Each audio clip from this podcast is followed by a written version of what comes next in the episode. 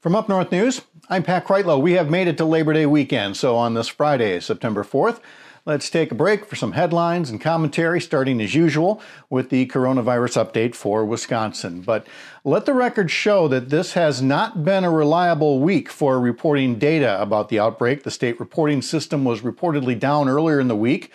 There were some really low daily numbers, and there's a really high daily number to close out the week.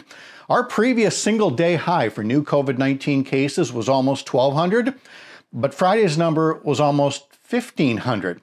And again, that's probably a lot of catch up from the week. So if you average out the past seven days and compare them to the previous seven days, what you'll see is an average of 768 new cases this week compared to 703 per day the week before, and a positivity rate of 9% versus 8.5% the previous week. So we head into another holiday weekend with the tremendous temptation to do hugs and handshakes and close conversations. And it's insanely awkward to keep our distance from people who are friends or even relatives, but they're not in our household circle. So keeping our distance sucks.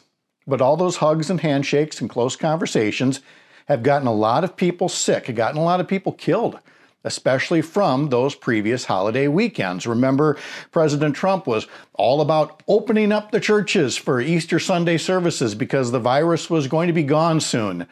Remember that? Remember the big bump up in cases and deaths after that? Ditto Memorial Day. Ditto the 4th of July. Ditto Sturgis now. So don't ditto on Labor Day weekend, please.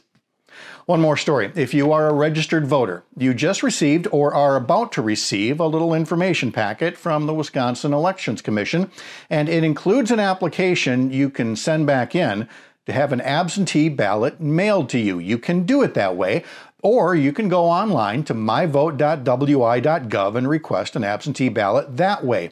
Either way, elections officials cannot stress this enough.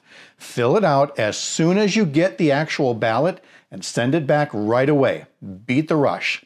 We will have stories throughout the next few weeks designed to help you get registered, get a ballot, and make your vote matter. Just look for all that and more at upnorthnewswi.com. Have a great weekend. Use your head, stay safe, and we'll see you next week.